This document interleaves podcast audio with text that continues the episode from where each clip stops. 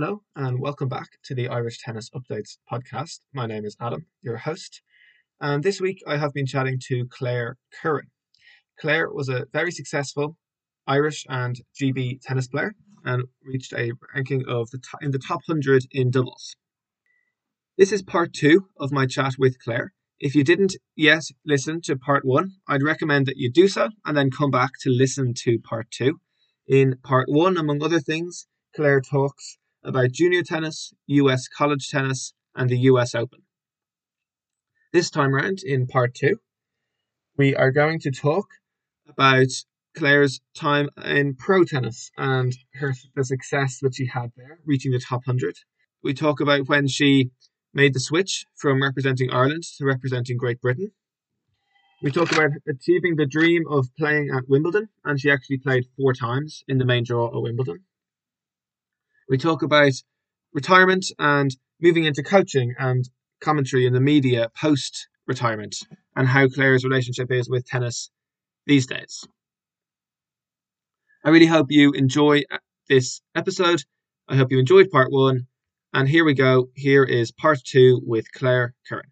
Yeah. And, and obviously, then you kind of soon after that, you moved into the pros, which is kind of the, the plan, I guess, all along. How well equipped do you think you were then from college and from that US Open experience to go into pros? And I guess going into kind of the futures and building up the ranking. So it might be a, you know, quite a different experience to the US Open, obviously, kind of going down the level and, and working up.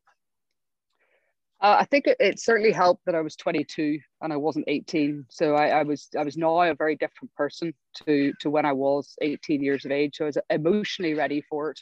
I was able to kind of travel away from home for long long periods of time. Um, I don't think I was equipped in the sense that what I needed to be a professional tennis player, such as a team around me. I never really had a kind of team around me um, to that, kind of could could show me the way. How, how, how are we doing this? What are we kind of doing? But I was also very unfortunate because one of the downsides for me about my kind of college tennis career was that I, I always had this, the last couple of years, I had a va- very bad hip problem. And when I came out to play professional tennis, which was kind of my reward for getting my degree, um, I, I knew straight away that I was having a problem with my hip um, and I I was kind of playing through it. I was trying to play singles, but I couldn't move, and I, I, pretty much had what I would probably experience was the same thing that Andy Murray was having whenever we were kind of watching him limp around Wimbledon a couple of years ago.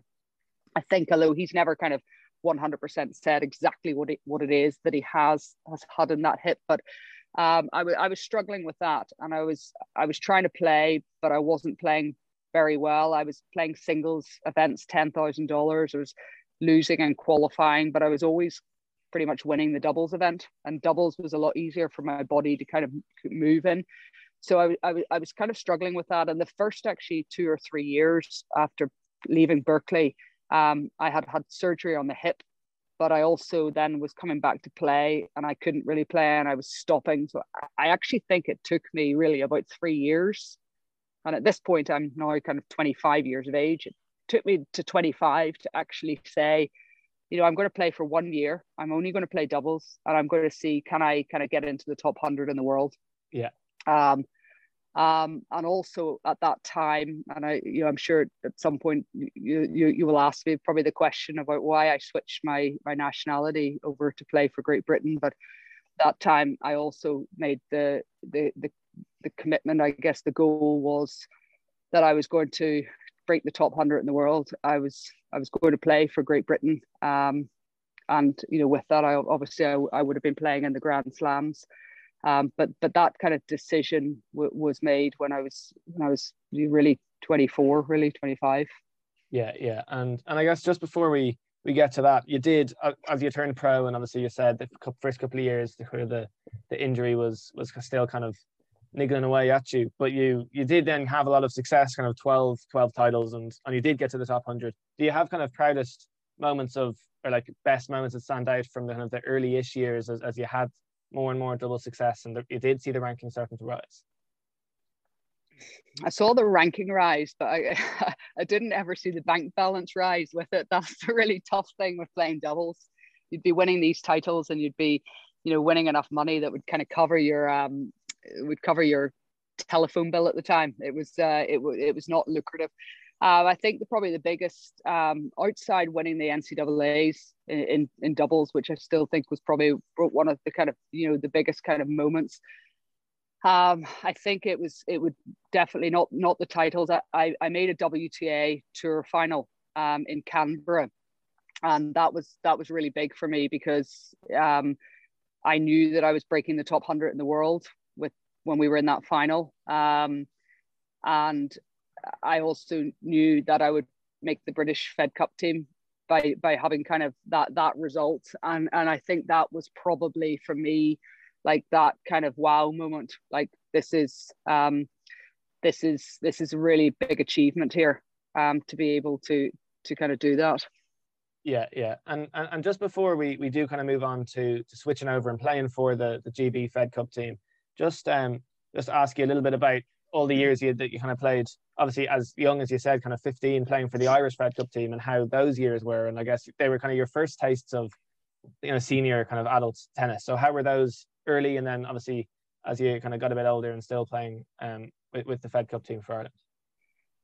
I, I think firstly playing playing on a team was always really important to me. And and before playing on the Irish team, my first teams were playing for the Ulster team, uh, playing interprovincials at a junior level from a very young age. To them being on that senior team when I was thirteen for Ulster was was massive. And you know, I'm surrounded at that point by people who are adults and and people who were who, who were kind of nurturing me a little bit and advising me, uh, and also a lot of the men players on that Ulster team. They were playing with me a lot. You know, they were, uh, and I, I I honestly cannot give them enough credit and all the people that, that were involved at, at, a very young age, especially kind of in Ulster for kind of helping me get to the point where when I was 15, I got onto that Irish Fed Cup team, which for me, uh, I remember I got picked on the team. I had I, I had I'd beaten Leslie O'Halloran in, in a, in a tournament uh, in Lower Hada uh, in Cork, and, and Matt Doyle had come to watch that match. And Leslie was a brilliant player. I mean, an absolutely brilliant player. And actually, I would say if anybody influenced me the most in my in terms of doubles from a young age, it was Leslie. I remember she said to me when I played a tournament with her uh, when I was about 13, a ball went over my head, and she said to me, "Do not ever let that ball drop. You know, take it out of the air." Yeah. And I, I, to this day, say that to players, but also as a player, I was, I hope that I was I had I used my athleticism to try to get up and always hit the overhead. Um, but unfortunately for, for kind of Leslie, I was kind of nipped that place uh, on the on the kind of team for her. And we went to Nottingham. It was Gina Niland, Siobhan Nicholson, Karen Nugent, and myself. And I mean, Karen and I were so young. We were most immature two people that you could kind of possibly have, but we really had so much kind of fun together. We were very big rivals but in those early or early years, we we really had kind of a, a lot of fun together. And Gina and Siobhan were were kind of like you know more more kind of serious and would have um, you know not not not serious actually. No they probably weren't serious in many ways but i think they just kind of laughed at the two of us kind of doing um or kind of the way that kind of we were with things. Um but it was brilliant. It was it was it was probably my fondest memory that that fed cup and then also probably one of my last Fed Cups when we went to South Africa um, and we qualified um, for the next group, which was with the Yvonne Doyle, Elsa Rain, uh, Kelly Liggan, and you know all people who who I would you know count as you know you know certainly Elsa and I are you know always in contact, uh, good but good friends. It was it was a really special kind of moment, um, but also it was the start of the end, um, in terms of my Irish Fed Cup journey. And it's you know I guess it's this I've never really spoken about it. Nobody's nobody's probably ever asked me kind of the question of how did that kind of come about. But um, the following year we went to Portugal um, and we'd been promoted and Owen Casey was the captain. And I think Owen had had a couple of years that he was very he was doing a lot of work with the Irish female players um, and he was doing a brilliant job with them, and and they were doing really well. I mean, El- uh, uh, Elsa, Ellie Vaughan, Kelly Liggan. I mean, these were really really good players. Um, and I think his time was, was kind of coming to an end, as the kind of contract was coming to an end, and it, and it felt like you know this moment of you know we you know, we could do more. I was really aware, gosh, we could do more, couldn't we? And I'd had this experience in the States with trying to win a national championship team. And I was really kind of aware that I didn't want us to just be Irish players being here. I wanted us to go to the next level. How do we kind of keep keep doing that? But I think the kind of investment at that time in the, in the women's team was was maybe dropping off. But I, I kind of certainly uh, you know, I, I, I kind of was aware of that. Um, and I, I was also struggling with my hip injury and I wasn't, wouldn't say I was playing particularly well. But the following year after that, um, I got dropped from the Irish team and I, I didn't, I actually didn't, I was, I had had this surgery. I wasn't playing, you know, I wasn't really playing singles anymore but I was very aware I, I was going to be a top hundred doubles player. I, that's uh, there was no you know you, you would could have asked me at the time. I would have told everybody this is what I'm going to do. You know, um, but at the time I I then got dropped from the Irish team, which for me was really hard because I had played from you know the age of 15. It had meant everything to me, um, and uh, and I you know I was I read it in a newspaper really and. Uh, at the time, I wrote to the the chief executive of, of Tennis Ireland and asked him why I was dropped. And the, the response at that time was that um, the, the Fed Cup team would not consist of a double specialist. And um, and going, you know, that was that was kind of the way it was. So effectively, my my future playing Fed Cup for Ireland was was gone in that in that letter that I got that day. Um, and you know at the same time i then had moved myself over to to england to train um, and um, you know I, I pretty much said okay well i'm going to play for great britain now uh, and i'm going to and i'm going to get uh, i'm going to get into the top 100 in the world so there was it, it was something that I didn't talk about because you also have to kind of remember I, I, I come from Northern Ireland and in those days um, you know, sports and politics. You don't want to make any, you know, kind of reference to things. But I just quietly went around the world playing my doubles, um, getting my ranking to a point.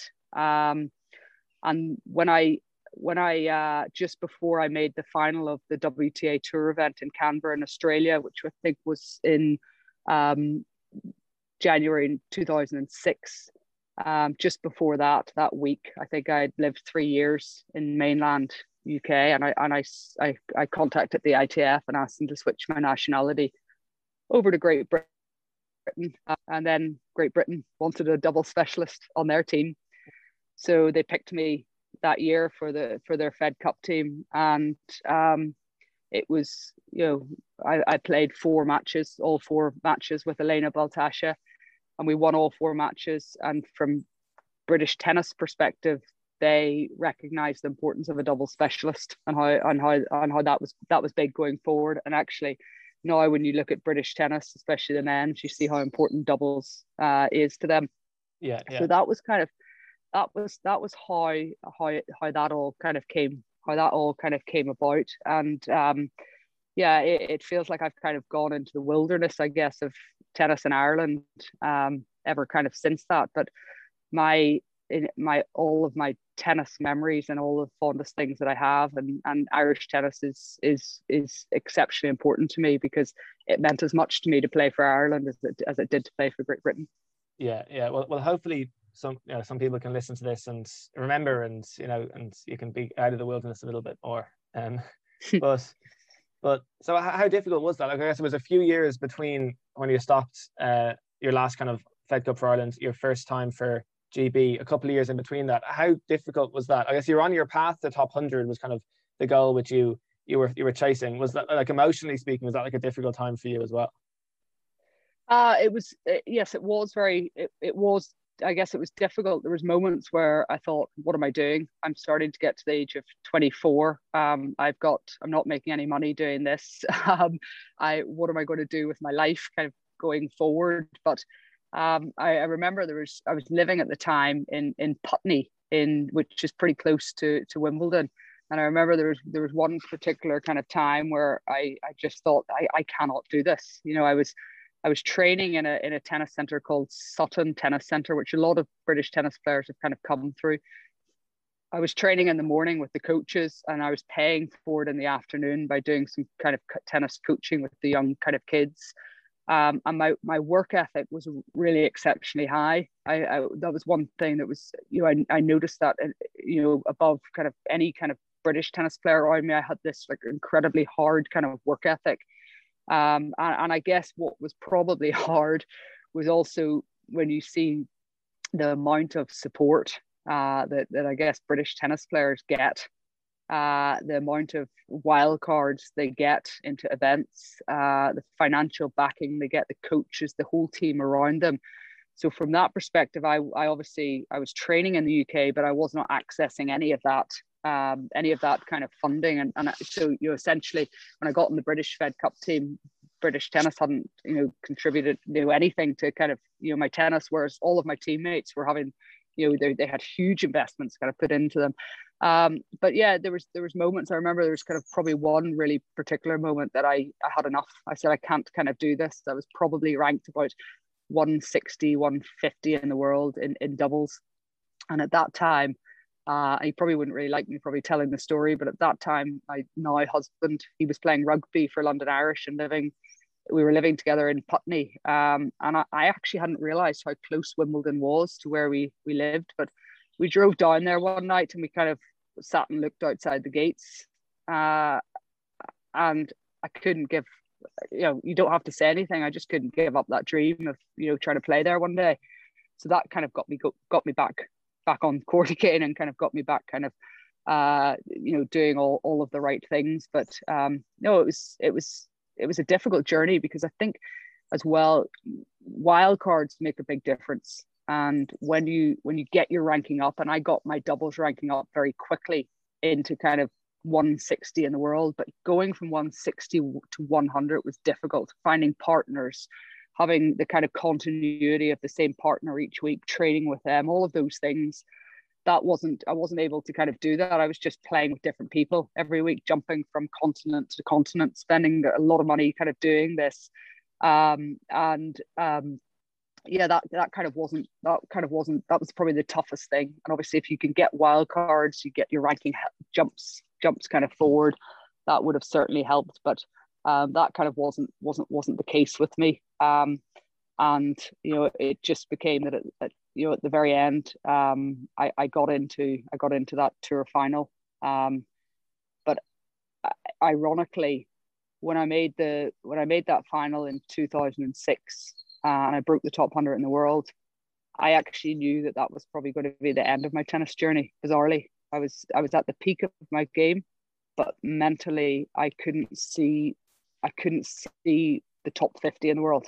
Yeah. I, it didn't it didn't mean enough to me at that point. I just thought, what what am I going to do here? I'm I'm 26, 27. I'm going to play what another, you know, couple X amount of years. I'm going to get to the top 50 in the world. And what does it mean? What does I couldn't I couldn't reconcile that. You know, once I had once I'd played Wimbledon and once I'd uh, you know got on that kind of British Fed Cup team, and I think I probably felt like I'd kind of proved a few things um, I couldn't at that point go, okay, now now I've got to start thinking about winning these tournaments or doing really kind of well. Um, and I think if I was to kind of regret anything, um, and I don't regret it, but I, I wish I could have seen it slightly differently because I, I, I think there was a lot more to come from me uh, tennis wise. Yeah, yeah, so you kind of had, had reached some of those goals that you'd had for a long time of, of playing Wimbledon, of top 100. And then that sort of the motivation sort of went a bit then when you sort of reached those goals and to see next goals was kind of tricky for you. It was really tricky. And, I, and at that point, I think, um, you know, the London had just won the bid for the Olympics. Um, and I remember my dad saying to me in the phone, this is amazing, Claire. I mean, you could be at the Olympics in 2012. And I remember thinking, Dad, there's no way I'm going to be out here in in, uh, in 2012. I couldn't, you know, the the journey of being to get to where I was was so long and and actually probably difficult that I couldn't take I couldn't take another I couldn't I couldn't find kind of like another path. And when you don't have the motivation to run up the hills by yourself first thing in the morning or or find a stadium to kind of run up or do your sprints or do all the things that that I was kind of doing totally and utterly by myself without without any real support or anybody kind of beside me pushing me along you know outside my family. Um you know I, when I couldn't find that in me anymore then how could I do it? Because you, you know you have to do it 100% committed. You have to work really hard. All of those things have to be there. And and I had just lost the will to kind of hit forehands cross court and still miss Yes, yeah. Now, and I guess before you get to that stage, um, like kind of along that journey, you do get to play in Wimbledon. And I think four times you got to play in the main draw of Wimbledon. So even that first time, how how did that feel? The first time playing senior Wimbledon and and finally kind of achieving that that dream, that goal. Yeah, well, the first time I played Wimbledon, I got a little bit lucky to get into it um, because I was a lucky loser. I'd lost actually. I was playing with a girl called Jane O'Donoghue. We had lost in the in qualifying, and uh, and luckily that year at Wimbledon it rained a lot. So I, I had um I had kind of reconciled that Wimbledon potentially could be over for me. I was you know I'd lost qualifying. I'd actually gone back to Sutton to train on a hard court for my next tournaments, and Jane O'Donoghue was playing in the singles that year, and I contacted her. She won her first round match. I caught, uh, you know on the Wednesday morning of Wimbledon, I, I called her up in the car on my way to training. I said, Jane, will you just please sign us in this morning, just in case there's lucky loser?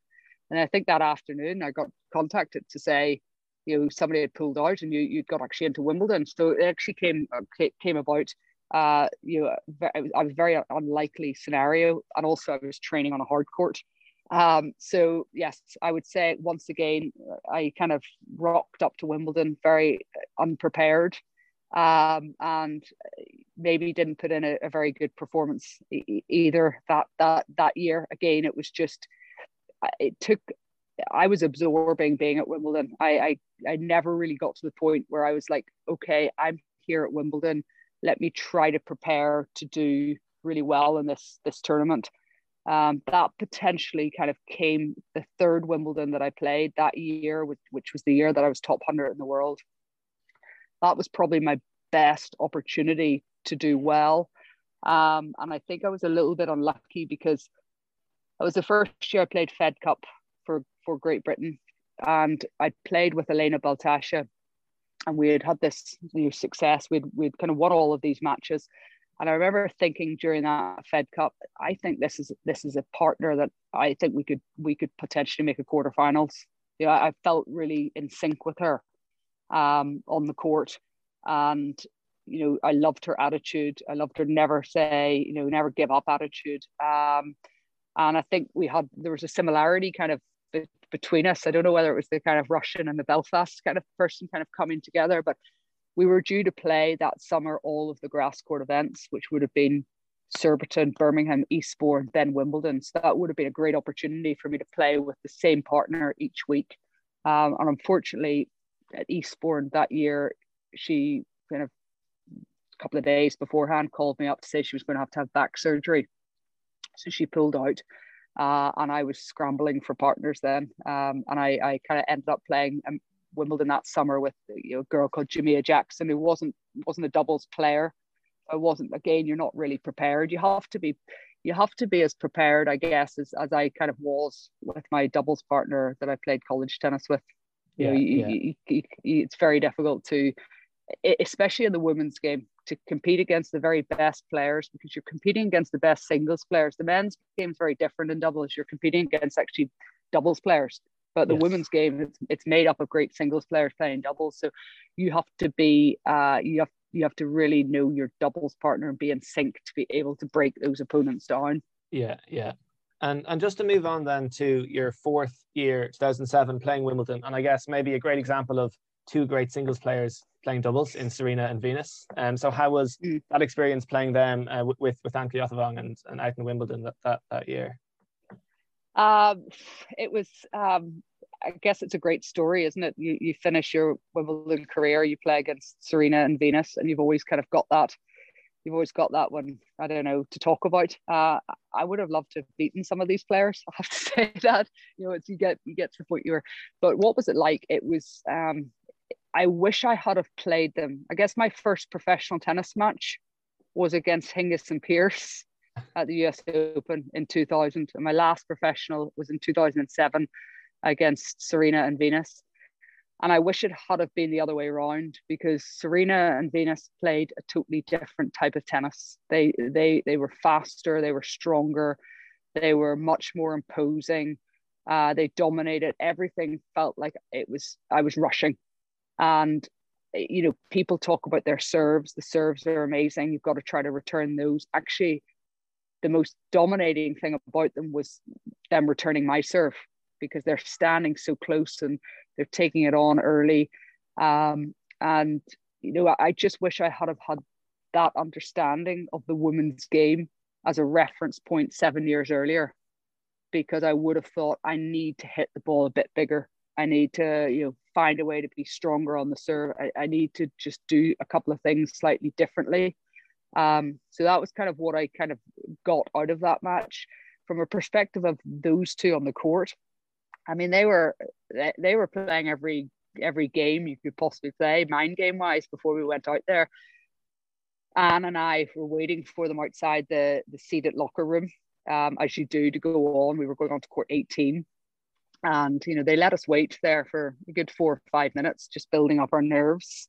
And then the, you know you walk out onto the court with them, and as you get onto the court, then and you're ready to do the ball toss, I think it was Serena decided to regrip her racket you know, so she lets you wait a little bit longer. Um, and then I was the one warming up with Serena, uh, you know, in that match. And I think at one point she she asked me to feed her a ball the exact place that she wants it, which is very unusual to have to do on a tennis court, and it actually slightly irritated me. Um, but they're all mind games, and um, you know they don't. They, you know they they don't care who they're playing against. They just want to make sure, like anything else, they they win that match as emphatically as they possibly can. Um, and you know, it was it was a wonderful experience to play against them. I, I, I you know, I played with Anne Keothavong. We were given a wild card into Wimbledon that year. I, I wouldn't. Anne was not a you know at that point she, she wasn't like a didn't know a lot about doubles, so it was probably a trickier person for me to play with. Uh, I was probably overcompensating. Um, I was trying to do the right things, but um, I think under kind of the circumstances to to get a good result against Venus and Serena, who I, I don't think had ever been beaten at that point at a Grand Slam. Uh, I, don't know. I might have I might have needed to, to call upon Martina Navratilova, who was I think commentating on the match. I might have had to get her out of the box and ask her, "Could you play with me to get a, have a go?" And even then, it would have been. I mean, they were they were they were incredible players. They were you know they were they were unbeatable really at the time. Yeah, yeah, yeah. And and just before we we go on then to kind of I guess pretty soon after that you did um, decide to retire. But firstly, you've mentioned this a few times over the last little while of, of kind of playing with partners and having kind of a, a constant partner or moving around partners. And I know that's something that you kind of was a challenge for you trying to have a partner that you could play regularly with. And, and, and why do you think that is the case in the doubles game that there isn't more regular partners? Do you know, would, would it be better if there if there was? And especially, I guess, as you do get to the higher level that you got to, um, even even more so maybe. Uh, firstly, should probably say I think it would be uh, maybe didn't have any regular partners because I was quite tough to play with. I know I don't know. I mean, I was I think I was a tough taskmaster master master uh, to play with. But um, look, I think that the, the, doubles is something with which is is very close to my heart in terms of the development of tennis players. And I think the the first thing that I would say uh, with that is that every single kid who's you know possibly listening to this or their parents or anything like that you know we i played doubles all the time as a junior. I played singles doubles mixed doubles. I played league tennis team tennis as, as a as a junior at the boat club. Obviously you played in the fed cup you played in college you played everywhere. And and our our developing juniors and players going on to the tour. They've got to keep playing doubles because it develops their game. It's it's they're playing with a team. They're playing with somebody. Um uh, you know there's there's so many and it's so much fun. And also uh, as you know we all play doubles later on anyway. That's what that's what we do. So um i think that there's in the men's game there's a lot more regular partners. Um and they're they're all kind of playing together and it's a much now more professionalized system the ladies game um, it, it's not so much like that. As i said it's, it's singles players coming together to play to play to play doubles. Um, but they're all playing it. That's that's the kind of one thing kind of that, that you do notice kind of with it. So uh, i'm certainly kind of involved at the moment in terms of the lta um, and our british players who i don't think play enough doubles at all. I'm kind of putting together a, like a strategy that that that that make sure that that they are going to be competing in doubles as much as they are, or to to a percentage chance as much as they are doing um, with it with their singles kind of going going forward. Yeah, yeah, and I guess now just to move on to, I guess that kind of side of, of tennis for you as as you do retire and you move into the coaching and move into the working with the LTA, and you've kind of already touched on I guess some of the reasons around when you retired and and, and kind of why you made that decision. But like how then when you did retire and you kind of hung up the racket for for playing days, how did you kind of adjust to to a new life, and how did you then kind of move in, in into coaching, and and how did you find that that change? I think I think firstly I was I, I was very lucky, and I, I think this is why the the education aspect was important. Was that when I was playing Fed Cup for Great Britain, I was you know I, would had a degree from university, and I kind of appeared to be probably somebody who had ticked a few boxes top 100 in the world university degree. In comparison i think probably to some of the british players who were leaving school very early and and kind of not not just pursuing their kind of tennis career. So i think because of that the chief executive of the lta at the time roger draper kind of uh, recruited me headhunted me and not in a sense you know when i was playing kind of fed cup we spoke about he was going to begin kind of a, a new, you know, a kind of new era of British kind of tennis, specifically putting a lot of money into the performance side, and asked would I be interested in in being involved in that. And I, like so many other people, thought I don't think I want to be a tennis coach. You know, I I just didn't think it was kind of for me, um, and and I was a bit reluctant to get involved in that. But my my first job that I took was really as an apprentice at the LTA, and in that first year. I spent the year kind of with the commercial team, um, with the with the junior team, the talent IT team at the time, uh, obviously on the women's tennis team. Um, I, and I was seeing the organization, all different aspects of it, and they were kind of thinking, which way, way do you want to kind of go with it? But I, I, I was also in an environment at that time where the coaches that they had recruited at the LTA, um, Paul Annacone, Louis Cayer, Carl Maes, who was coaching Kim Clijsters, he had taken women's tennis, Nigel Sears, who was Daniela Hantuchová's coach. Those were the coaches that I was learning from. Um, and that is pretty exceptional to have that that type of education around you. Um, and then obviously the British players were training at the National Tennis Centre as well. So one of the first jobs that I got, and I really kind of fell into it as opposed to wanting to do it, was to support Anne Keothavong, who was kind of in between a coach. And she, Anne had just broken into the top 100 in the world for the first time. And, uh, you know, I, I, I didn't want to go back on the tour, but at the same time, I had a very good relationship with her. And we, we kind of did a little bit of work together that first summer. And you know, she won her first round at Wimbledon that year for the first time. And, and it, it kind of, you know, it was the natural thing for me to take that role on with um, being mentored by Nigel Sears and Carl Maes from a women's tennis perspective, but from a from a coaching perspective, Louis Cayer was has been my kind of greatest kind of mentor. But I travelled then with Anne, and she broke the top fifty in the world, so she was she was doing pretty well, and I had this wonderful exposure to to to the to being a coach, but also to be educated as a coach by these kind of great coaches and I think it was pretty obvious to kind of everybody that that was that was where my passion was, and that was where I should be, kind of on a court. I I just I enjoy being able to get the most out of people. That was that was really um, kind of evident, and I and I still do. So um, yeah, that's that's that's kind of where that that that job kind of came from. But it becomes a little bit tricky for a woman trying to coach performance and top level tennis when whenever you start a family that's whatever I think for women in sport, that's that's something which is very very difficult.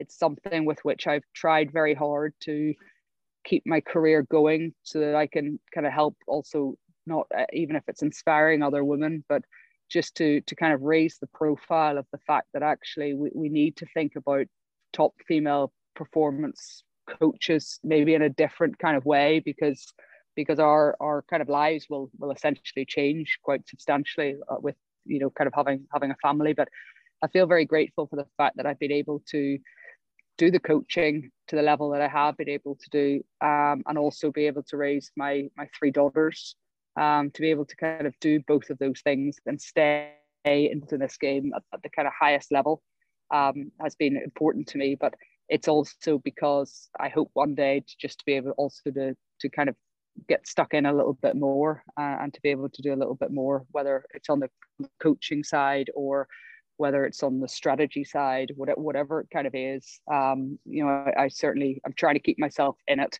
to um, so that there's more to come.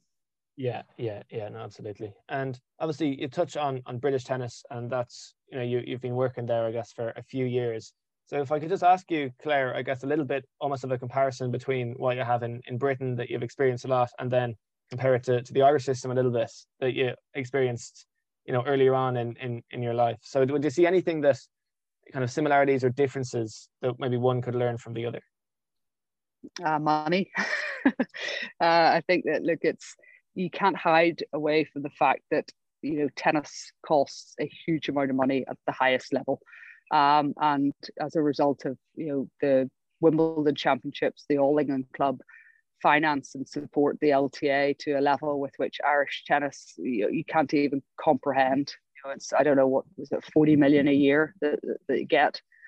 I think that's something with which um, specifically, I guess, with the link with Northern Ireland, I think that's something that um, you know, if I if I was kind of involved in or in any way, you know, involved in kind of Irish tennis in any way, I'd, I'd be trying to find ways to exhaust that link because is there a way to avail of some of that that kind of funding in you know that, that could be that could be really uh, beneficial to to the whole of Ireland? Um, you know as from a tennis that tennis playing perspective but um, you know, in regards to to what is what was different. I think that my experience for those two or three years living in Dublin under under Matt Doyle at that time was was probably the kind of it was probably the closest that it's ever probably been to um, um, to kind of we I, I you know everything was available and and and, and I had a huge investment kind of put into me and I, honestly I can't say you know thank that thank thank thank you know Tennis Ireland and, and him enough at the time for being able to you know to be able to do that kind of for me. Um, but I, I, I think that um, one of the things I've always loved about Irish tennis uh, is the the value that they have on education, and I think that it's very very smart to be looking at those links for for Irish tennis and American universities. I think that's really important. Um, I also think it's important that, that you look at kind of a system that when players graduate as well, that they're not forgotten about. And I don't know whether that link between players of the age of 22 and even 30 you know is strong enough. Do we let players go at that age? That's you know we've got to keep them in it and also keep them in it because they'll stay in the game which you know whether it's professionals or working in the game whatever it is but that link has got to be uh, that link's got to be kind of really really good um, I think one of the biggest differences that I see in in Britain at, at a young age, and I only know this because my kids are playing tennis, is there are so many competitions, and they are playing. There's competitions every weekend, every holiday. It, it's there's, massive, massive, massive competitions kind of going on, uh, and I think that's that's probably something with which is exceptionally important. Uh, with that, um, and also I guess the the structure that they have in the counties that they have um, you know players have access to county training. Um, and you know it's not just it's, there's regional training but there's county training which goes on kind of every weekend or every other weekend for for players. Um, they access that. Um, i'm not sure you know how much of how much tennis like that is being accessed in ireland. It's hard for me to compare today because i don't know tennis ireland today. I kind of just know it kind of from from my kind of day with it. Um, but I think that one of one of the things that I recognized as a player was that I wish I had have had more exposure to what the very best look like. Um, and I didn't have I didn't have that. And I and I think that this is why the tournaments even that I used to play as a youngster in Ireland that you know we refer to as the money tournaments that had you know big sponsorship and um, I was aware of those tournaments from the age of nine. I mean, when when the Belfast Boat Club used to hold the Ulster Championships, we, we had players coming that were Wimbledon players, and I would go down to the club and I'd be playing with these players you know, during the day. Um, and I remember even being in Dublin and playing in a junior tournament, and my mum took me over to watch Lansdowne uh, senior tournament um, just for one night. And I got a glimpse that night of Gina Niland. Gina was about six years older than me or five years older than me. And I saw her playing and I was so inspired by like, oh, look at Gina. She's you know, the top, she's the top Irish player. She's sponsored by Sir Sergio Tacchini. This is incredible, you know. Uh, I, I, and those things really mattered to me. Um, and they, they kept me going and they kept me thinking about what was my next kind of goal and I think that's where it's really difficult in, in Ireland that you you don't have that level of exposure to the to the to the top level players, the top kind of tournaments, and I guess to the to standards. Um, so so so you know I, I think that at, at all costs try to get yourself into that you know for you know if it's a, a youngster kind of come over play some kind of tournaments just see what what, what it is uh, all about um, because then you're going to be like me and be 22 years of age and only plays your top 100 player at 22 uh, on a court in in New York. That's that's a lot. That's too late yeah you know, yeah yeah. And I guess what you're really saying there I'm kind of taking it you know the, the, the two points are kind of both sort of competition related in terms of playing as many competitions and you know weekly is kind of the ideal I guess sort of structure to have. And then also the having more competitions for like maybe pro competitions or or the money competitions during the summer or as much as you can to have the to watch the level. So it's kind of both sides, but it's competition is sort of the the, the, the common thing with both of those it, kind of ideas. Yeah, competition is is obviously is obviously exceptionally important, but you know I think more than anything with with any youngsters or juniors, it's important that you love what you do. I mean, I, I talked probably throughout this about um, I found the life of a tennis player very difficult but I loved the game of tennis. I have to this day. I absolutely love it. I and you know it, it's the love of the game that would have put me through all the challenges. And I think today, you know, I kind of wonder whether there's a lot of you know juniors out there. Are they really loving what they're doing, or is this kind of what they're asked to kind of do, or they're um, and I and I think that aspect is really important. But but I also think that that tournaments for a young age they've got to be fun, don't they? And you've got to you've got to you've got to enjoy being at your tennis club because you're you're playing when you're a kid you're playing tennis you enjoy that but you really actually enjoy going to the sweet shop and you enjoy hanging out with your friends kind of around it and the tennis kind of takes care of itself but you have to love it to keep going in it and when you go to a competition you know my day you'd go to the competition you'd stay there for the day and you do the competition kind of for the week and I don't know if all those things are happening also in the also in the UK. I don't think they kind of go on kind of enough, but I think you know that you, you got to kind of keep hold of the site that, that that we're doing this game to begin with because you really love it, not because you're trying to be a professional tennis player or you know that's the that's the kind of last last thing dot com. You know, yeah. you, you have to kind of you have to kind of keep with enjoying what you're what you're doing. Yeah, no, the love of the game, absolutely. Mm. And and yeah, Claire, just a big thanks. And I'm um, conscious of, of taking up your time. And I guess the final question that I that I have for you, I guess, related to I guess the love of the game and keeping the enjoyment is, is what, what is your favorite thing about tennis? Um, that's a good question. Um, I think it's probably the round the round table nature of it, and that's what I've found that that tennis has kind of taken me everywhere in life, and mm. it still does today.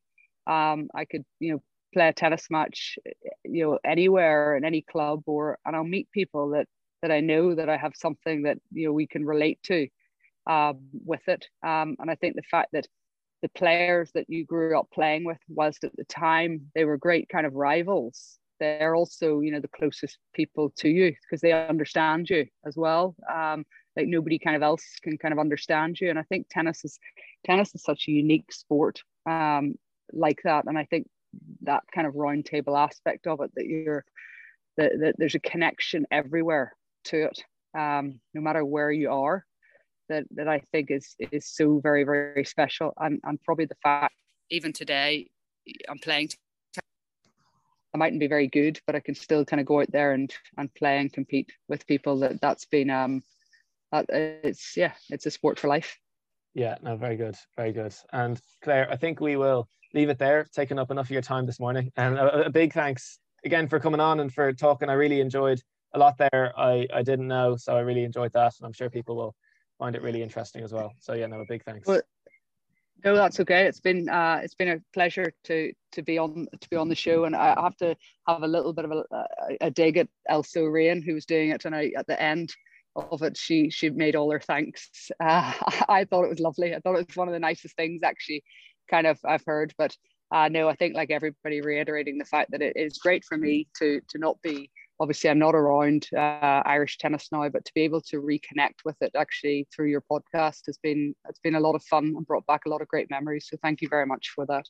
Great, no, absolutely, and I'm sure uh, hopefully people will will listen to this as well and get some good memories and, and the same kind of stuff. So yeah, no, um, Claire, a huge thanks. Uh, the very best of luck with Wimbledon coming up and, and all the coaching stuff you have going on. Um, all the best, and yeah, and, and thanks again. No problem. Thanks for having me, Adam. Huge thanks once again to Claire Curran for her time with this episode and with the previous episode. I really, really enjoyed talking to Claire. I found it super interesting, and I hope that you enjoyed it as well and learned something from the episodes. All the best to Claire for Wimbledon and beyond with all the work that she is doing at the moment. And thank you for listening to this episode of the podcast. I hope you enjoyed it. Please do consider sharing the podcast with anybody else that you may think might enjoy it. Also, subscribe, leave a review, leave a comment. And until next time, I've been Adam, and goodbye.